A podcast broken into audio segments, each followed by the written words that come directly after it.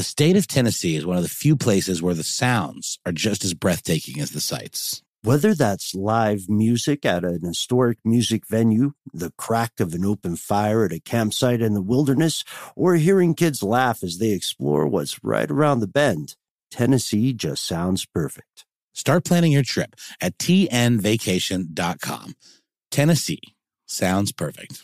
L A S I K, LASIK.com. Have you been thinking about LASIK but not sure if you're a candidate? Just go to LASIK.com slash quiz and take our free candidacy quiz. In just a few minutes, you'll know if LASIK is likely right for you. And if it is, we'll connect you with experienced LASIK doctors in your area. Start your journey towards 2020 vision. Take our free candidacy quiz at LASIK.com slash quiz. Yeah, LASIK.com. Easy to remember, so you know where to start. L A S I K, LASIK.com. Happy Pride from Tomboy X, celebrating pride and the queer community all year. Queer founded, queer run, and the makers of the original boxer briefs for women, creating sustainable size and gender inclusive underwear, swimwear, and loungewear for all bodies so you feel comfortable in your own skin. Tomboy X just dropped their Pride 24 collection. Obsessively fit tested for all day comfort in sizes 3 extra small through 6X. Visit tomboyx.com.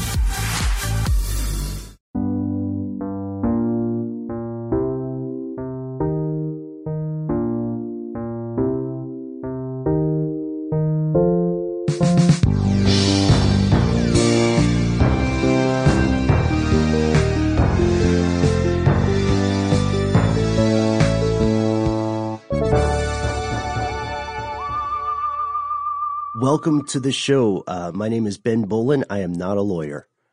Mine, uh, you, you know, you ever hear like those lawyer jokes? Lawyers really get crapped on, don't they? Yeah, they get a tough time, especially in the world of comedy. What do they say? Lawyer, what's, uh, what do you call a hundred lawyers at the bottom of the ocean? A good start? I also heard one that says, uh, what's the difference between a dead lawyer and a dead dog in the street? There are uh, skid marks in front of the dog. So hi to all our lawyer listener friends. Uh, I'm Noel Brown. This is Ridiculous History. Um, before we started, uh, our, our producer Alex said, all right, we're rolling on laser wigs. Yeah.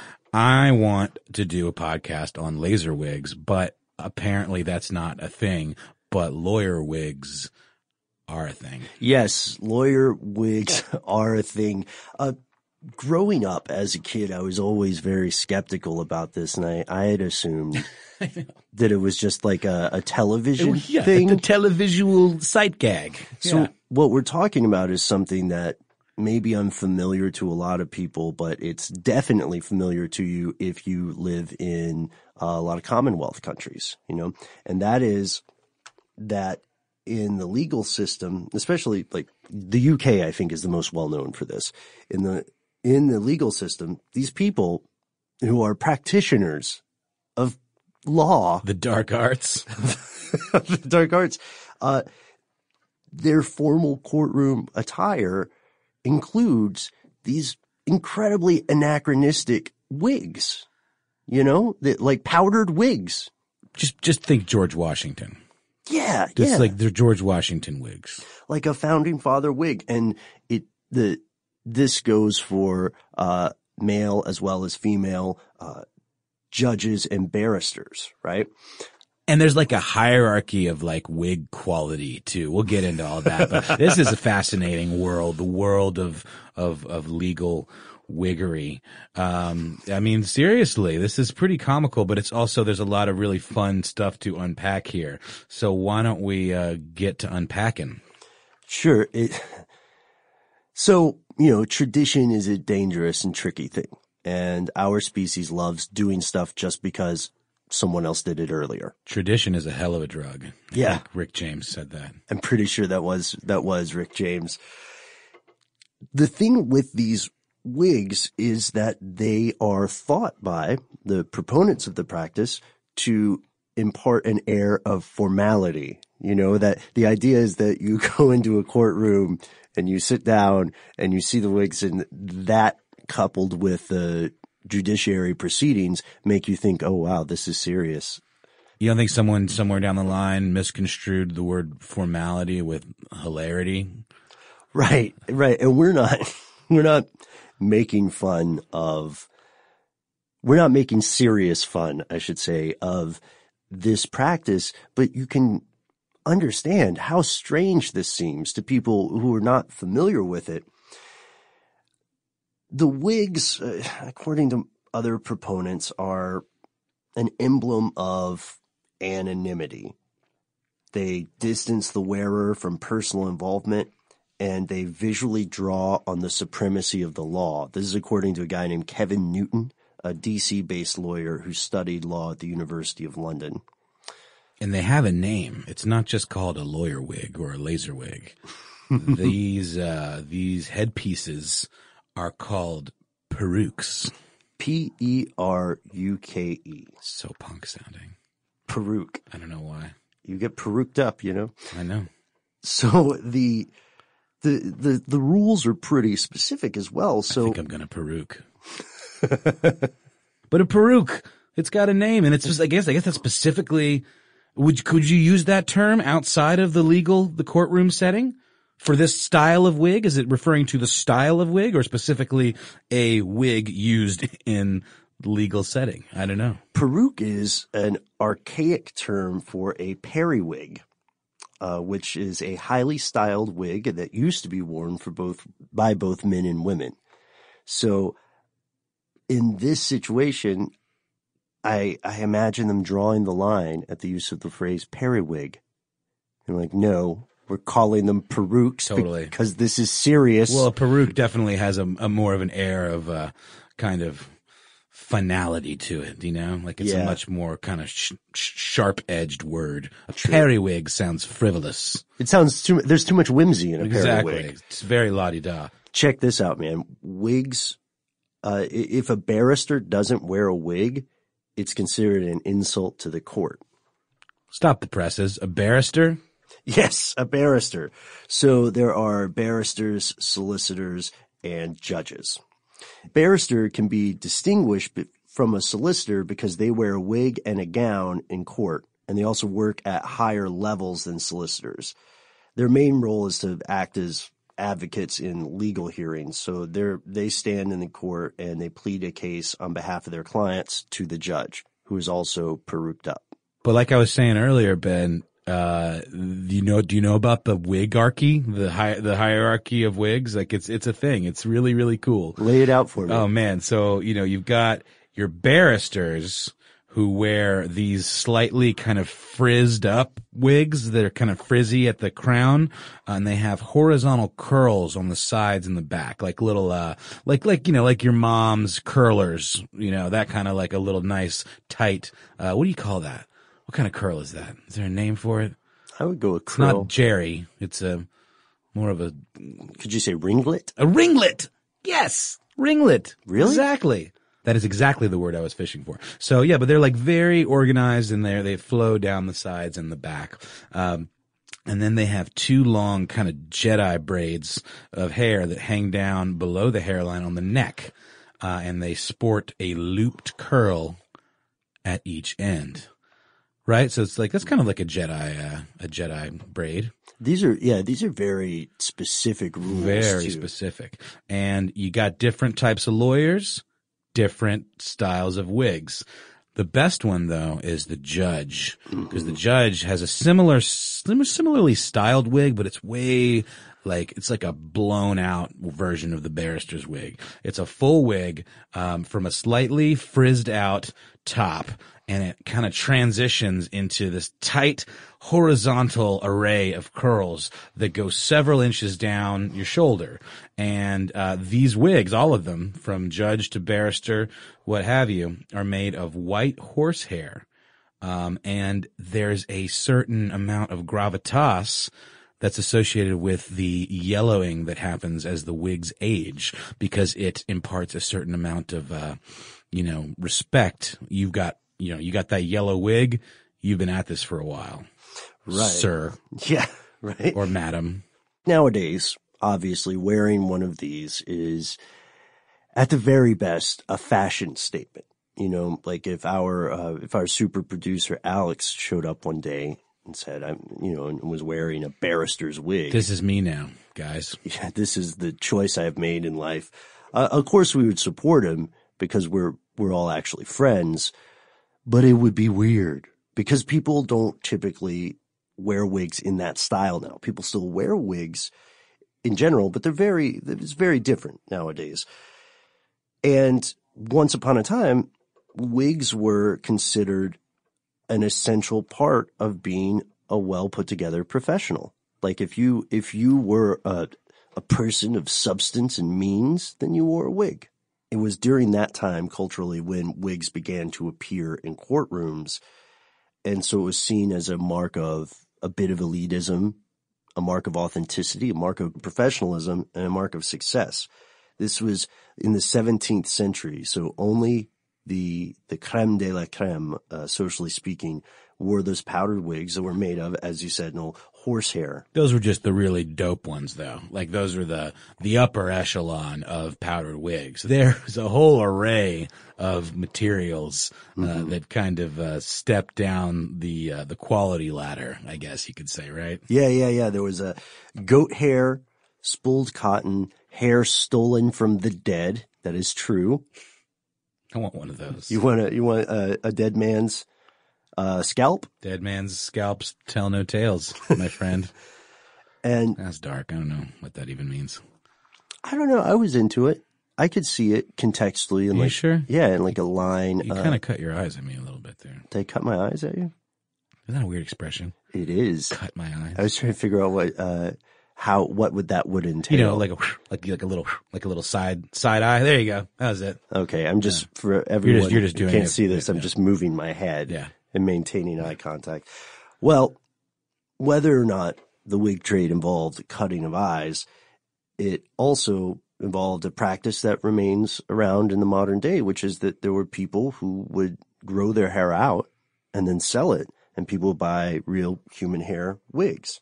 and all joking aside, uh, nowadays that is a thing. Um, there is there are human hair wigs that are sold, but the thing that I always associate that with is the whole locks of love uh, scene. I guess where Uh-huh. people will sell their hair to not sell, donate their hair to be made into wigs for cancer patients who have lost their hair through chemotherapy. I think that's super super cool. I have a friend um, who I used to do sound with back in the day, like uh, production, you know, audio jobs, and he had the most luxurious head of hair just down his back, just like a like a great lion. And his mother got sick with cancer, and he donated all his hair and had a wig made out of his hair uh, to give to his mother. And I thought that was just the the sweetest. thing. Yeah, that's beautiful. That's heartbreaking. Yeah, it really is.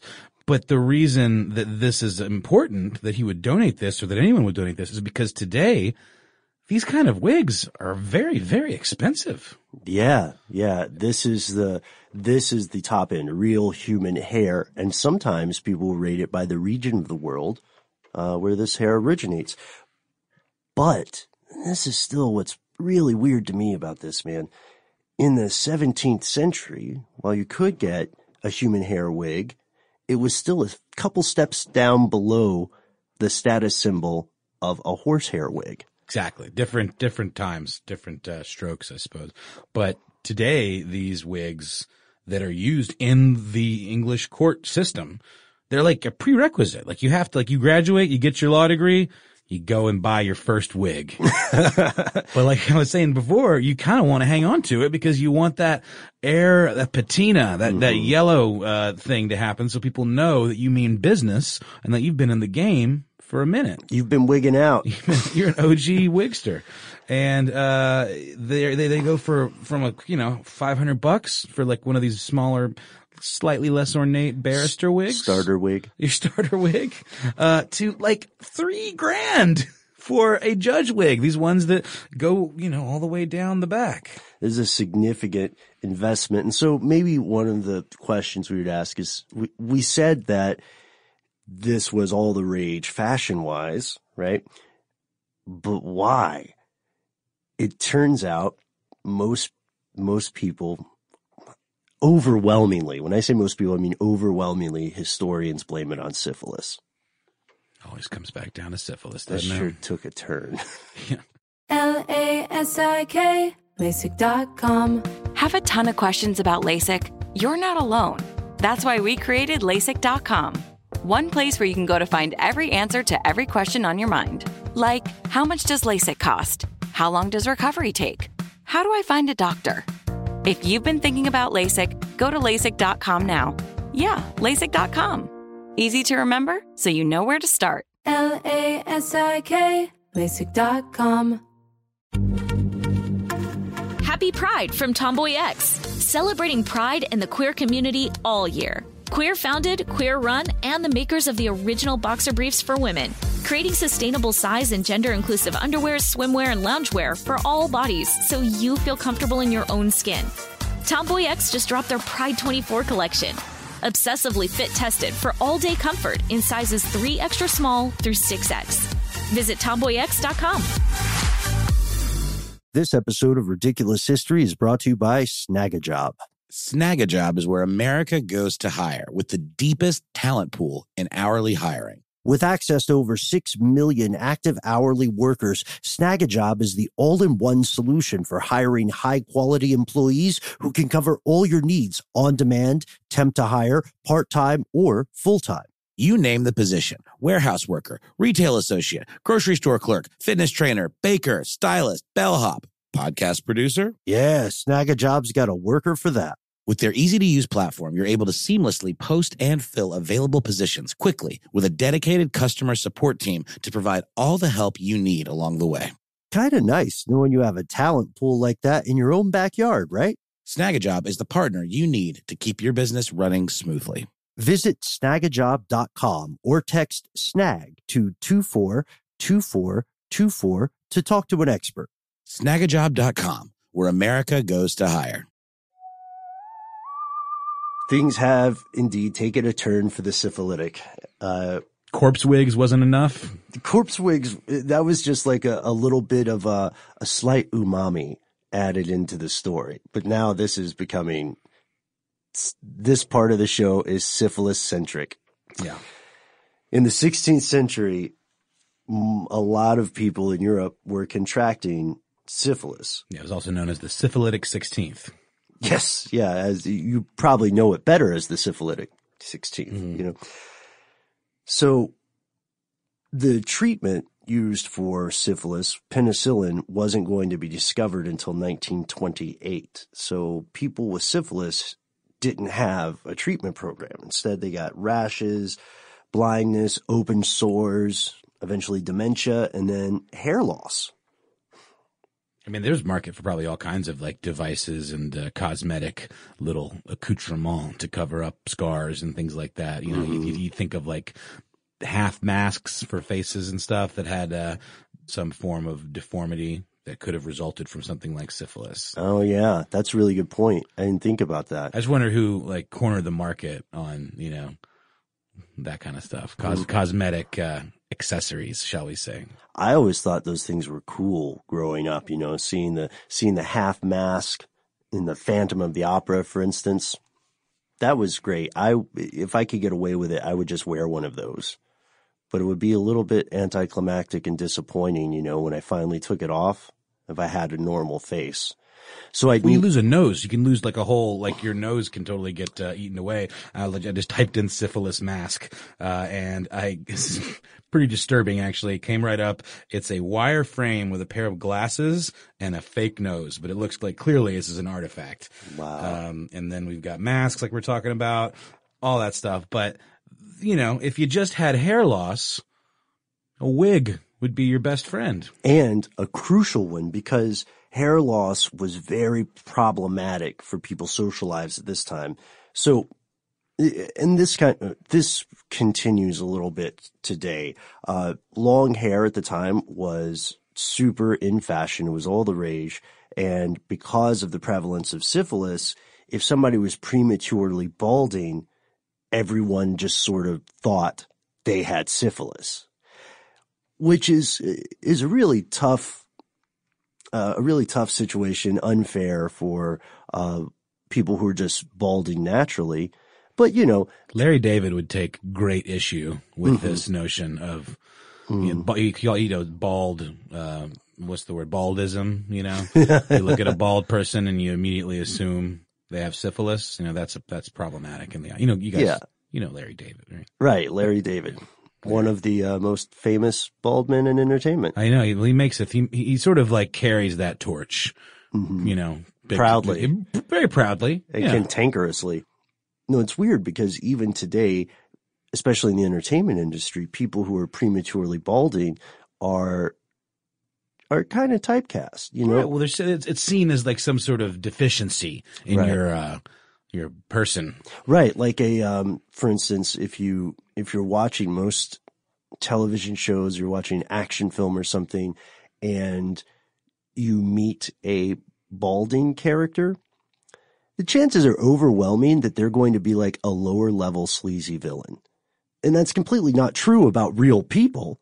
Uh, real, the idea of sleazy villainy knows no specific appearance type or template, but that's still better than what was happening in the 16th century where someone would look at another person who had hair loss and then say, oh, they have syphilis. Also, wigs were a big help for people who had another uh, prominent hair problem, lice. Oh yeah, man, my kid got lice once. What? Really? Oh yeah, and the thing about even today, lice is seen. It's got this stigma that it carries, right? Where like your kid gets lice, and people look at you, you're like you're a crappy parent, you know, like I did a bad job keeping my kid clean or whatever, you know. But the thing about lice is it spreads, and kids they're always, you know, touching each other and Yeah. you know playing and being kids and all this stuff. And yeah, well, you know, when one kid at school gets lice, like it's can be assumed like the whole school has lice. And so, you know, let's just think of uh, this period in, in English history as just like a uh, a ma- macrocosmic schoolyard where everyone's just giving everyone lice and syphilis. It might, you know, it did reach the higher realms of society. Uh, here's an interesting story. Lice doesn't discriminate. Lice doesn't discriminate. Louis the Fourteenth, King of France, the Sun King. He was the king from 1643 to 1715, and he was prematurely balding. So he got over this by, or he, I guess, compensated for this by wearing a wig. And yes, historians do believe that he had contracted syphilis. And once he started wearing this wig, it's the king of France. He started a trend and the upper uh, class, the upper crust of Europe, a lot of them started wearing wigs, including Charles II, who was uh, Louis's cousin and was rumored to also have contracted syphilis. I'm telling you, man, syphilis was out of control. Seriously. I mean, if the king of France has syphilis, then you know it's running rampant. I mean, it's like he's, you can't, that's what I'm saying. Like syphilis and lice, they don't discriminate. They're, it's not just like reserved for the unwashed masses. Freaking the Sun King, dude. Have you seen this guy? Have you seen his hair? Yeah. And that's what we're getting with this, aren't we? Yeah, it's a lot. It's a lot of hair, but it's like he kind of set this, uh, set this thing up as like a massive fashion trend. And then other people started doing it because, you know, the king could have you killed upon a word. And if you're hanging out in court all the time, you're probably, I think there was a little bit of syncopacy, you know, a Well, it wasn't even court entourage. though, just right. It was everybody. Yeah, it was the everybody. court came later. I kind of read. Yeah, the, the court, uh, I, I guess I mean the, um, the king's court. ah, excuse me. See, here we are. We're, we're miscon- I'm misconstruing courts. It's a, it's not our fault. It's English. No, it's my fault. No. It's my. I take respons- I take full responsibility for misconstruing court just then. We're in the court of the Crimson King. Well, we can't judge whether we we can't judge whether you should be guilty of that responsibility because neither of us has a peruke. It's true. We can't even present our case It's confusing. To Alex, who has a uh, who has a gigantic judge wig on right now. He really, really does, and he is looking at us quite judgmentally with those piercing, bespectacled eyes. Those long, those long locks. Oh my God, he just kind of tipped them down, and I swear to God, I looked into his eyes and I saw the void, man. I saw the abyss. Oh, He man. looked back at me. L A S I K, LASIK.com. Have a ton of questions about LASIK? You're not alone. That's why we created LASIK.com. One place where you can go to find every answer to every question on your mind. Like, how much does LASIK cost? How long does recovery take? How do I find a doctor? If you've been thinking about LASIK, go to LASIK.com now. Yeah, LASIK.com. Easy to remember, so you know where to start. L A S I K, LASIK.com. Happy Pride from Tomboy X, celebrating pride and the queer community all year. Queer founded, queer run, and the makers of the original boxer briefs for women, creating sustainable size and gender inclusive underwear, swimwear, and loungewear for all bodies so you feel comfortable in your own skin. Tomboy X just dropped their Pride 24 collection. Obsessively fit tested for all day comfort in sizes 3 extra small through 6X. Visit tomboyx.com. This episode of Ridiculous History is brought to you by Snagajob. Snagajob is where America goes to hire with the deepest talent pool in hourly hiring. With access to over 6 million active hourly workers, Snagajob is the all-in-one solution for hiring high-quality employees who can cover all your needs on demand, temp to hire, part-time, or full-time. You name the position warehouse worker, retail associate, grocery store clerk, fitness trainer, baker, stylist, bellhop, podcast producer. Yeah, Snagajob's got a worker for that. With their easy to use platform, you're able to seamlessly post and fill available positions quickly with a dedicated customer support team to provide all the help you need along the way. Kind of nice knowing you have a talent pool like that in your own backyard, right? Snagajob is the partner you need to keep your business running smoothly. Visit snagajob.com or text snag to 242424 to talk to an expert. Snagajob.com, where America goes to hire. The practice of wearing these wigs in like legal courts, actual courts of law, did come later. And I believe it was in the late 1600s, 1680s or so. I think that's right. Um, in this article uh, on howstuffworks.com, plug, Nice. um, you can see a rendering, I guess it's like a woodcut kind of thing, of um, some attorneys. And it looks like one of them's got the wig on and he's got some really sick, like mutton chops too on the sides. But then there's two guys behind him that don't have them. So I'm wondering if it was like, it didn't really get codified or become like it was maybe like a thing that people did out of fashion at first. And then over time it became more like this is the uniform of the I court. see. And something we didn't mention that I came up in another article that I that I was reading. Um, the, as, as far as why they still do this today, we talked about the idea how it gave an air of anonymity and like sort of like we are all equal in the eyes of the law or something. Mm-hmm. But have you thought about the fact that um, it possibly imparted some very literal anonymity, almost like a disguise? So hardened criminals maybe uh, wouldn't know you on the street. That's a really interesting point. Yeah. I wonder I wonder if that played or how much of a role that played, you know. We do know that it persisted after wigs fell out of fashion, right? Right. Yeah, yeah, yeah. And like, you know, like you said, it's like totally a um historical kind of like a like, you know, the English, they're all about tradition and uh, the English, like I just know. like you know everyone in England. Oh, the English and their traditions. Um, but you know, it, it does appear on first glance that this is like what that is, but they, there do seem to be some functional reasons behind it. The whole like maybe it's like sort of like a semi disguise. It also could prevent, uh, jurors from judging you based on your, your your fashion sense because all I mean it it is a fashiony thing, but everyone has their own type of each role Right. has a specific type of wig. We're not like these aren't bedazzled. There's no like you don't get special you know barrettes or anything in your in your court wig. And it is, as you said, part of a uniform, so it further uh, it further removes, I guess, individual or unique identifiers. This was interesting to me as well. By the early 1800s, only a few types of people wore wigs in this in this sense. The those in the legal profession, coachmen, and bishops. And bishops, I think short shortly after 1830s or so, bishops finally cracked the deal and they were allowed to stop wearing wigs. And recently, as we record this, some of the laws regarding this historical tradition changed. In 2007, new dress rules did away with barrister wigs, mainly. I think it's contemptible. you know? Yeah. It's like if we can't depend on British lawyers of all stripes wearing these ridiculous headdresses, what can we depend on?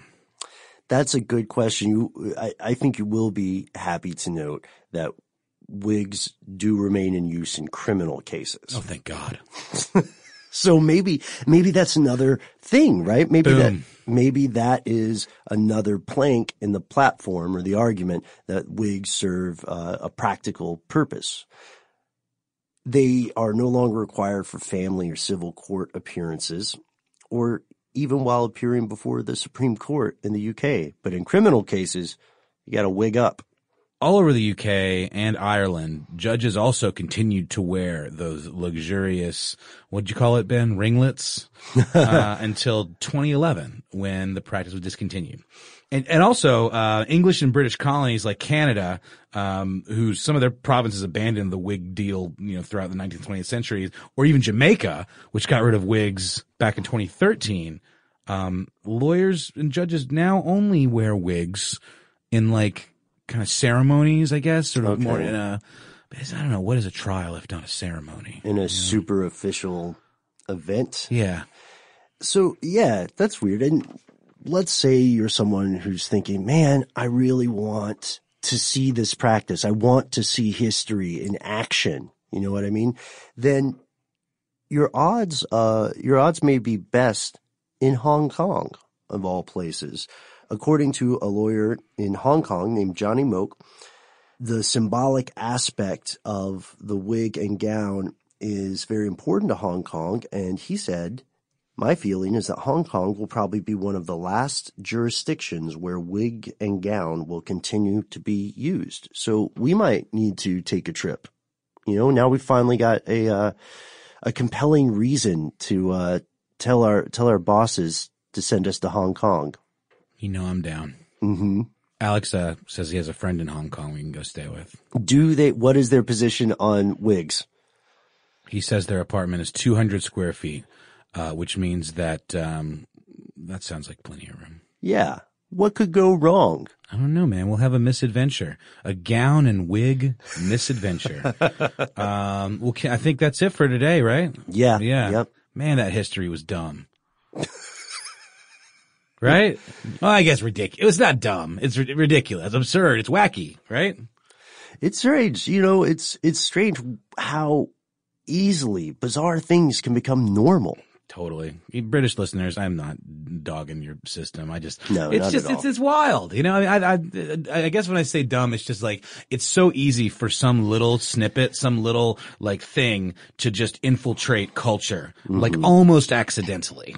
And it makes me, it makes me wonder about the stories of other things that are part of accepted forms of dress that are also kind of ridiculous when you think about it. Neckties, Neckties, bow ties, bow ties, they're not doing anything.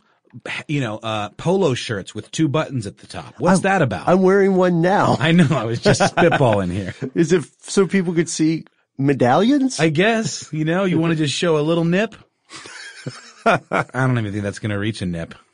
Well, before we head into the slippery slope of nip slips, it may be time for us to call it a day, book our tickets to Hong Kong, and see wigs in action. I'm down, man. Let's go. Let's go. But before we do that, uh, listeners, tell us your wig tales. Does anyone have like a wig story or, uh, have you, are you a hardened uh, British criminal and you've had to be dressed down by a barrister with ringlets? I would find it hard to take that person seriously. I, the, the barrister, you know, they're standing there with that wig.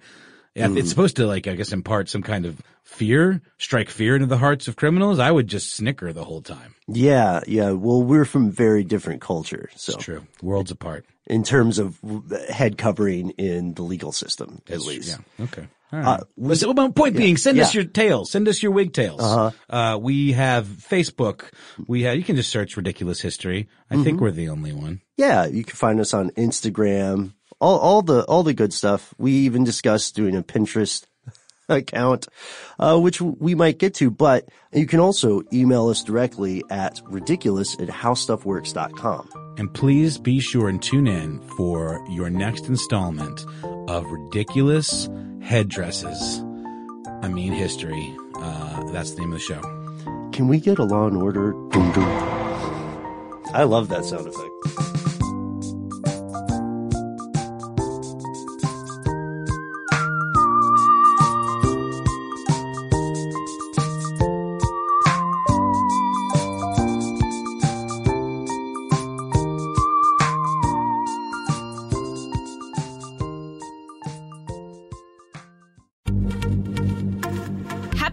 From TomboyX, celebrating pride and the queer community all year. Queer founded, queer run, and the makers of the original boxer briefs for women, creating sustainable size and gender inclusive underwear, swimwear, and loungewear for all bodies so you feel comfortable in your own skin. TomboyX just dropped their Pride 24 collection. Obsessively fit tested for all day comfort in sizes 3 extra small through 6X. Visit tomboyx.com.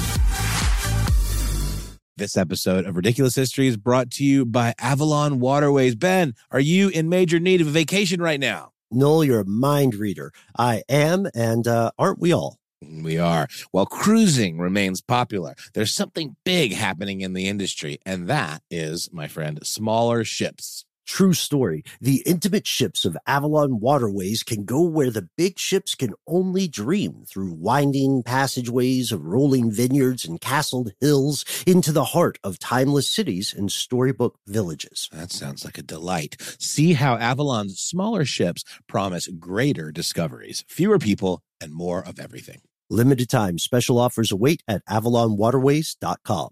If a new house is on your wish list in the next five years, grow your savings faster and experience your dreams with an Ohio Homebuyer Plus account from Kemba Financial Credit Union. A savings account specifically designed to save for a new home where you can earn 7% APY, a $500 matching bonus, and a $1,500 mortgage closing cost credit. Learn more at Kemba.org. Offer expires March 31st, 2025. APY equals annual percentage yield. Restrictions apply. NMLS 292230. Equal housing lender. Federally insured by NCUA.